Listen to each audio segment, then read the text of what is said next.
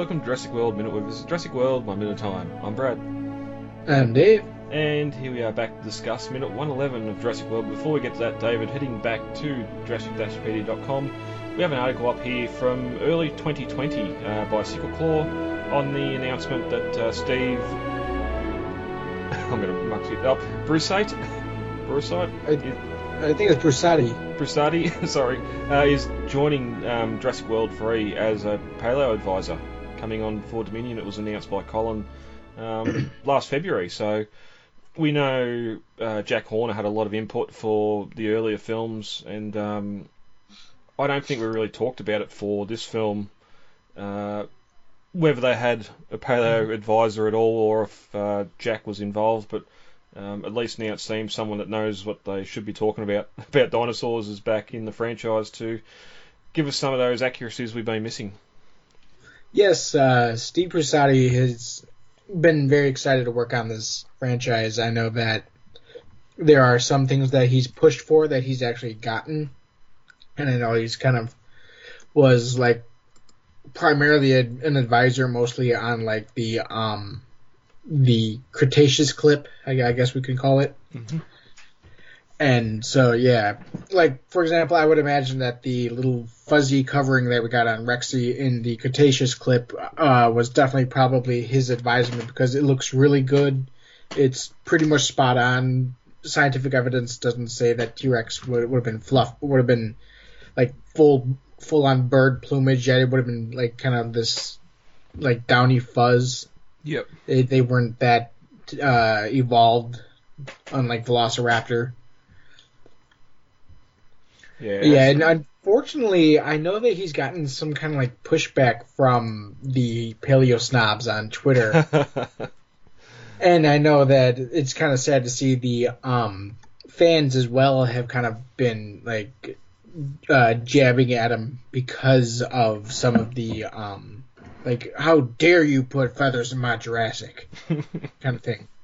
yeah, and we we need to wait to see what the finished product is to actually see the context. There's there's been some more Camp Cretaceous stuff released currently that uh, again I'm going to wait until season four comes out before I criticise or anything. But um, and I'll say too, like even even some of the stuff Jack Horner done, where there's uh, there might be ideas put forward that are generally uh, generally approved or um, are common thoughts throughout the paleontology community. There's probably some things that um, he's sort of pushing for as well that are more of uh, what he's been researching in that. But we also got to realise that there's some animals in here that probably aren't. Well, technically they're all not real. They're all being cloned, so there's going to be some little tweaks here and there. hmm I know that like starting into um like Jurassic World, he was kind of falling out of favor simply because there was just so much that the story wanted to do, and Horner was like basically ignored a lot because I know for say the Velociraptor feathering could probably completely ignored on the Indominus, I believe it was under his advisement that it be changed from a actual dinosaur to a genetic a genetic hybrid. hmm So, I but uh, for the most part, he was kind of just a token advisor. He wasn't actually being listened to. But it seems that with um, Brusatte getting some fresher blood in there, I know that um, Walking with Dinosaurs was highly praised back when it came out in 1999. I read The Rise and Fall of, Dinos- of Dinosaurs. Actually, it's on my bookshelf. My aunt got it for me at, at a in a um, airport bookstore of all places. she basically threw it as like a gift or something a couple of years ago before Brusatte was even attached to um, even attached to Jurassic World, and I was very impressed with the book, and I have high expectations for the quality of the dinosaurs in this movie. Mm. Yep. And really, all we can go off that's been released so far is that um, that early clip that we've. Still some people have seen, and um, I think for the Yeah, most so- part, the actual dinosaur designs and that everyone's pretty happy with. So I know I was very happy with them. I know that a lot of people, myself included, were kind of iffy about the whole biostratigraphy uh, mess up, but for the most part, like the designs, the Oviraptor was beautiful, the T Rex was beautiful. I know there were some people who were like kind of iffy about the Giganotosaurus, but at the same time, you frame it up against a skeletal of a actual Giganotosaurus skeleton, and it matches fairly well despite the ornamentation they added. Hmm which is kind of interesting because they did the same thing with Rexy. Rexy being based when Stan Winston Studio designed her, being based off of the American Museum of Natural History T Rex, which incidentally is also the T Rex on the on the logo, meaning Rexy is in fact the face of Jurassic Park. but yeah, I think it was Michael Trcic. I have no idea if I'm pronouncing that correctly. Who basically sculpted the skull based on a cast of the AMNH 5027. Mm. Yeah, so with um with the way the way we've been seeing things have been coming out of Dominion, um, we cannot wait to see see his his input into the into the franchise. What we get. Easy, Blue. Easy. Alright, girl. You don't scare me. Dave Rendigan, minute 111. Oh yeah, Minute 111 opens with Claire hiding behind a rock and ends with a raptor getting thrown into a gift shop. uh, as minute 110 ended, the Rex was on the ground and out, and uh, the Indominus bite down on the neck, or bitten down the neck, and began to drag her towards the merchandise booth that where Owen and the kids were hiding in. And I wonder if that's just uh, the Indominus trying to use the Tyrannosaur as a battering ram to uh, to try and use something bigger to burst through the um, the gift shop, or if it's just the gift shop's in the way here as uh, she's getting dragged on the ground. yeah. I, I'm thinking that it's just the gift shop in the way here where the Indominus Rex, basically. but yeah, the T Rex, the gift shop just so happens to be in the direction the Indominus is swinging Rexy. yeah, Unfortunately. yeah. But um, the Rex roars as she's pushed headfirst through the wall of that booth, and um, again here we've talked about before dinosaurs not really acting like dinosaurs. She's pushed into the gift shop, and her first thought is to oh she sees Owen there, so tries to snap at him. Instead of the fact that she's being hidden, held down by an Indominus around the neck, she'd be focusing on that, you'd think, and not these puny little humans running around in front of her. I think she was just closing her mouth on the fact that Owen happened to be there. It, I mean, it's a it's a big mouth, so it's going to make a loud snapping sound when it closes. That's not the only time in the franchise Owen's going to be close to her mouth either. Um, but bef- behind a rock, Claire yells to the others to run, and Owen ushers the boys out of what's left of the booth as the Rex gets pushed uh, or gets back up to her feet, um, only to be bitten on the bottom jaw and then forced down to the ground again, so she can't get up here. The Indominus is towering above her. Um, she bellows again, not getting up this time, and as she does, uh, Owen and the kids join Claire at the rock and watch as Indominus makes her way back to a Tyrannosaur after a toilet break, it seems, because she's nearly at the end of other end of Main Street here. she, she's pushed the Rex down, and I don't know why she's now 20 or 30 feet away. Well, it's weird because it's. I think it's the uh, framing here. If you watch in the background, she gets up and then falls again behind the rock. Yep. But the Tyrannosaur moves her legs and flops her head to the ground. Um, her fight seems to be over as the Indominus stands above her, uh, holding her head down with one arm.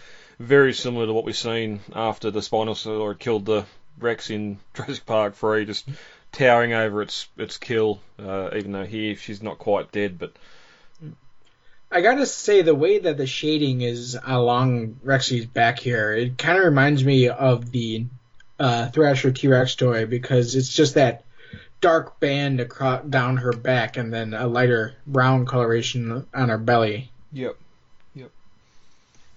Yeah, good little bit of lighting. Mhm. Um, and then uh, sort of, it's weird here. Her head flops down on the ground. We get this sideways movement out of a jaw, which you'd think would probably only happen if she'd completely lost muscle control or something. I just, I don't think the jaw's supposed to move sideways as much as it does here. Um, Probably not. The T Rex skull is basically a bucket. It's moves up and down and is meant to just claw as much meat and bone away from the body as possible. yeah, yep. Um, but with the Rex head in both its hands, the Indominus opens its jaws to strike, uh, just as we get a Raptor call off screen. And if we'd be, been keeping uh, up to tabs before, all the Raptors we know had been thrown off screen or die, being killed by fire or uh, crushing into a building. So at the time, I thought this was the one that just got thrown away, uh, whether it was Echo or Delta. Echo. Echo got thrown away, didn't she? Delta got. Uh, I think it was Delta who got thrown away. Echo died in the got incinerated. All right. Um, so I thought it was her back, but uh, no. We look down Main Street as Blue enters the scene in slow motion, and the Lost World theme plays for some reason. I hope you can explain, because this is my single worst moment in this film. I have no idea why. I think that Giacchino wanted to put a callback in there at some point and just couldn't find a spot for it. It really makes no narrative sense to have it in there. no, you could you could play Visit in San Diego or something as Indominus is coming onto Main Street, or or something something else. It's it's a weird part of the score to be using, and it's yeah the way the way it's used here for Blue coming on on the scene, and It's the like the main theme is Malcolm's journey, and it's it's just doesn't make sense. Like you said, it doesn't make sense because like Raptors in the long grass or something, you know. yeah, You know, just- made his uh, Jurassic debut doing the themes for both Warpath and the Lost World PS1 game. And I think he kind of wanted to get to his root, uh, like throw a nod to his roots or something here, and it just it doesn't work narratively. Hmm. Yeah, I'm, I'm blanking now, but considering it's only a, a two or three second clip snippet of the score, you Mhm. you could have done something else that um, that would reflect or would um, would fit a bit better. And the score aside too, I know we mentioned back when we seen the Raptors running through the jungle and that how how fewer times we've seen the Raptors actually running, but just the fact that it's in slow motion, the weird head down, tail up, which I know that's sort of how they ran, but the legs are sort of doing all sorts of jiggly things underneath her, trying to power her forward. It, it just doesn't. You're doing slow mo for this essentially money shot, and it just doesn't look the best. That's basically what it is. You're right. Yeah. Anyway, I don't really want to talk about that anymore. It happens. it happened. Um, we get the motion speed up again as Blue leaps onto the Indominus, uh, hopping, hoping to do more than a pack could do earlier. Which, okay, we've gone from having two Raptors back to one, or three Raptors back to one, really fighting the Indominus and a down T Rex. So it's not quite certain what she's going to be able to do here more than what the others could, but maybe maybe hold out longer. Um, she finds a sweet spot on the Indominus's back where her jaws uh, can't reach her because the Indominus is trying to do that same bite bite and throw off technique she done earlier. But um, Indominus can't reach her, so she shakes her head in fury, fury, which is a good little trait there for Indominus. She's not getting her own way or can't get this raptor off her back, so she's just roaring in frustration, shaking her head. It kind of reminds me a little bit of what the T Rex did in um, the first Jurassic Park movie, where it just kind of rolls its body back and forth until it knocks the raptor off, and, Mhm. and she can grab at it Yeah, with her just- mouth. yeah, like a like oh, obviously like a bull trying to get a, a rider off its back, just Mm-hmm. trying to get that animal to lose its balance enough that it can grab onto it. But then, out of nowhere, and it pretty much is out of nowhere, because the last time we seen a Tyrannosaurus, she was lying on her side, uh, not able to get up, but uh, the Rex just leaps forward and bites down on the uh, Indominus's neck, pushing her sideways into a building, destroying most of it. and Blue leaps to the Rex's back to avoid getting squashed, and um, and then leaps back onto the Indominus to uh, fight out in the open again. So Mhm. a bit a bit more collateral damage here for Main Street as well. And I kind of think that that's partly the problem I have with this double team against the Indominus is that the two take her on at the same time. I mean, any other animal the size of Blue compared to the size of the Indominus and Rexy would have just said, "Screw it, she's got it, I'm gone." Well, You know? yeah, yeah, yeah. And it's one thing we But she really. sticks around and puts a, and sticks and continues the fight, and it just seems, it just doesn't seem like what something an animal would do. Mm. You know, see, I've heard a lot of people say this is the Jurassic World Avengers moment, and honestly, I can't disagree. No, no. And the fact that Blue's going to be, or would be digging her claws into Rexy as well to be able to hold on. Um, hmm She's doing just as much damage to Rexy here as what she was doing to Indominus, just to avoid being attacked or squashed against the wall. And it, hmm yeah, the whole the whole point of the scene is to get the Tyrannosaur to fight the the Rex. That's why we need more teeth. Um, Rexy's on the scene. It's her job to, to get rid of this this lesser lesser quality um, hybrid. And in the end, I don't see what else Blue does apart from just put some cuts in her back if she can get through the armor plating. It's not. Yeah, I don't know. Maybe, she was she was used enough to distract it so the Rex can get up and do what she's about to do now because it's all this minute and the next minute where she dies. It's um it's all the Tyrannosaur fighting back. Blue's just sort of hopping around like a hobbit on its back. hmm Yeah, yeah, that's what I mean. I mean, she's not really doing anything up there. She's just. It kind of almost seems like a waste to even still have her in in this battle, you know, because she's just kind of acting as a, an annoyance to the Indoraptor while Rexy does all the work. Yeah. Yep. And Owen, Owen and the group running out of the, the gift shop could have been the distraction Indominus needed to look away or maybe get its claws off the Tyrannosaur so she could get back up and continue the fight. Uh, I would have been perfectly happy with uh, what we get next minute after the Indominus goes and the Tyrannosaur looks at him and then just, "Nah, I'm out, limb, lumbers off, and then we just get sort of blue limp back on the main street give the little nod to Owen that she does, and then just runs off as well, and that's it. So Mhm. that way we know she's alive still, but she doesn't have to take part in this uh, in this last fight. But Yeah.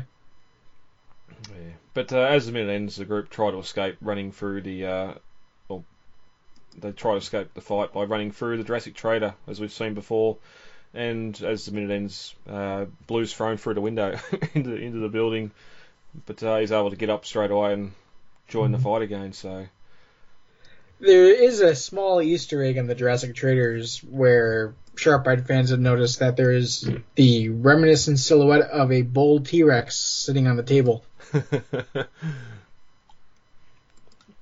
yeah. Kenner exists in Jurassic World confirmed. Hmm. and that's a, that's a better that's a better one to, to confirm in the series than Star Wars, just because Kenji makes a lightsaber now. It's noise or whatever it was in Camp Cretaceous season one. But uh, we've uh, we've only got one more minute and this fight's over, which is weird because we've only got two minutes of um, two or three minutes of just reuniting in the hangar at the end of the film where the fight goes for get is very quick. Uh, but anything else on that before we get to novel comparisons? Uh, no, I think we're good. All right. Blue digs her teeth in and claws deep in Indominus's leg. Um, it turns its attention to Blue, and then the Rex rams its head into the animal, uh, driving it into the concrete building. So a little bit different there. Re- Blue's not actually on top of it; it's just being a little annoyance at the leg. Um, the fight and the Rex, uh, the fight with the Rex near defeat here uh, is drawn out a lot more in the in the film than what we get in the novel. Um, as we'll read in the next minute, uh, after the Rex, Irex is pushed um, into the building, it falls to the lagoon boardwalk and is eaten by the mosasaur. And then we've only got two more pages after that, so the novel's just about done as well. But David, that's minute 111. Anything else to get to before we get out of here for today? No, I think we're good. All right, lovely.